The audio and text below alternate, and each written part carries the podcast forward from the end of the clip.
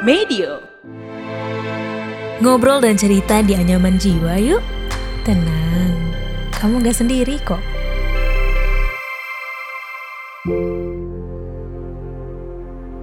Punya sahabat yang terjebak di toxic relationship emang gak mudah sih. Hampir setiap hari dia datang ke gue buat bilang mau putus sama pacarnya. Tiap gue kasih saran ke dia, juga ujung-ujungnya kayak angin lalu aja. Besoknya dia masih jalan sama pacar toksiknya itu. Tapi gue paham sih, kalau orang yang terjebak di toxic relationship itu kayak nggak punya titik akhirnya. Mungkin aja dia lagi bingung sama perasaannya sendiri, karena terus-terusan ngalamin kejadian yang berulang. Yep, circle of abuse. Dear my beloved friends, gue tahu kok lo sekarang lagi nyembunyiin luka. Gue pun ngerti, kadang emang sulit buat sadar bahwa lo sebenarnya lagi ngejalanin hubungan yang toksik. Tapi hubungan yang toksik kayaknya emang lebih baik diselesain aja. Karena yang namanya hubungan itu emang udah semestinya bikin lo happy dan ngajak lo berkembang bareng pasangan.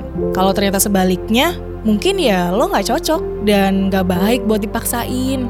Dan gue cuma nggak mau lo datang lagi sambil nangis-nangis. Gue nggak mau hubungan yang beracun bikin hari-hari lo mendung. Gue nggak mau warna dunia lo jadi terus-terusan kelabu. Gue nggak mau hidup sahabat tersayang gue jadi ancur begitu aja. Meskipun gue tahu semuanya nggak akan mudah. Harapan-harapan yang lo rakit nggak mudah untuk dibongkar lagi. Kenangan-kenangan yang udah kegores nggak mudah untuk langsung dihapus. Janji-janji yang udah ditanam nggak mudah untuk dicabut gitu aja.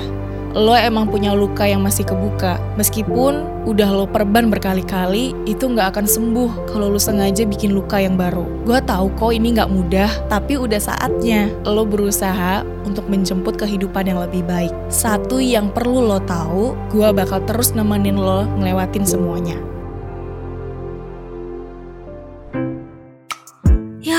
Udah selesai episode kali ini. Tungguin episode Anyaman Jiwa selanjutnya ya.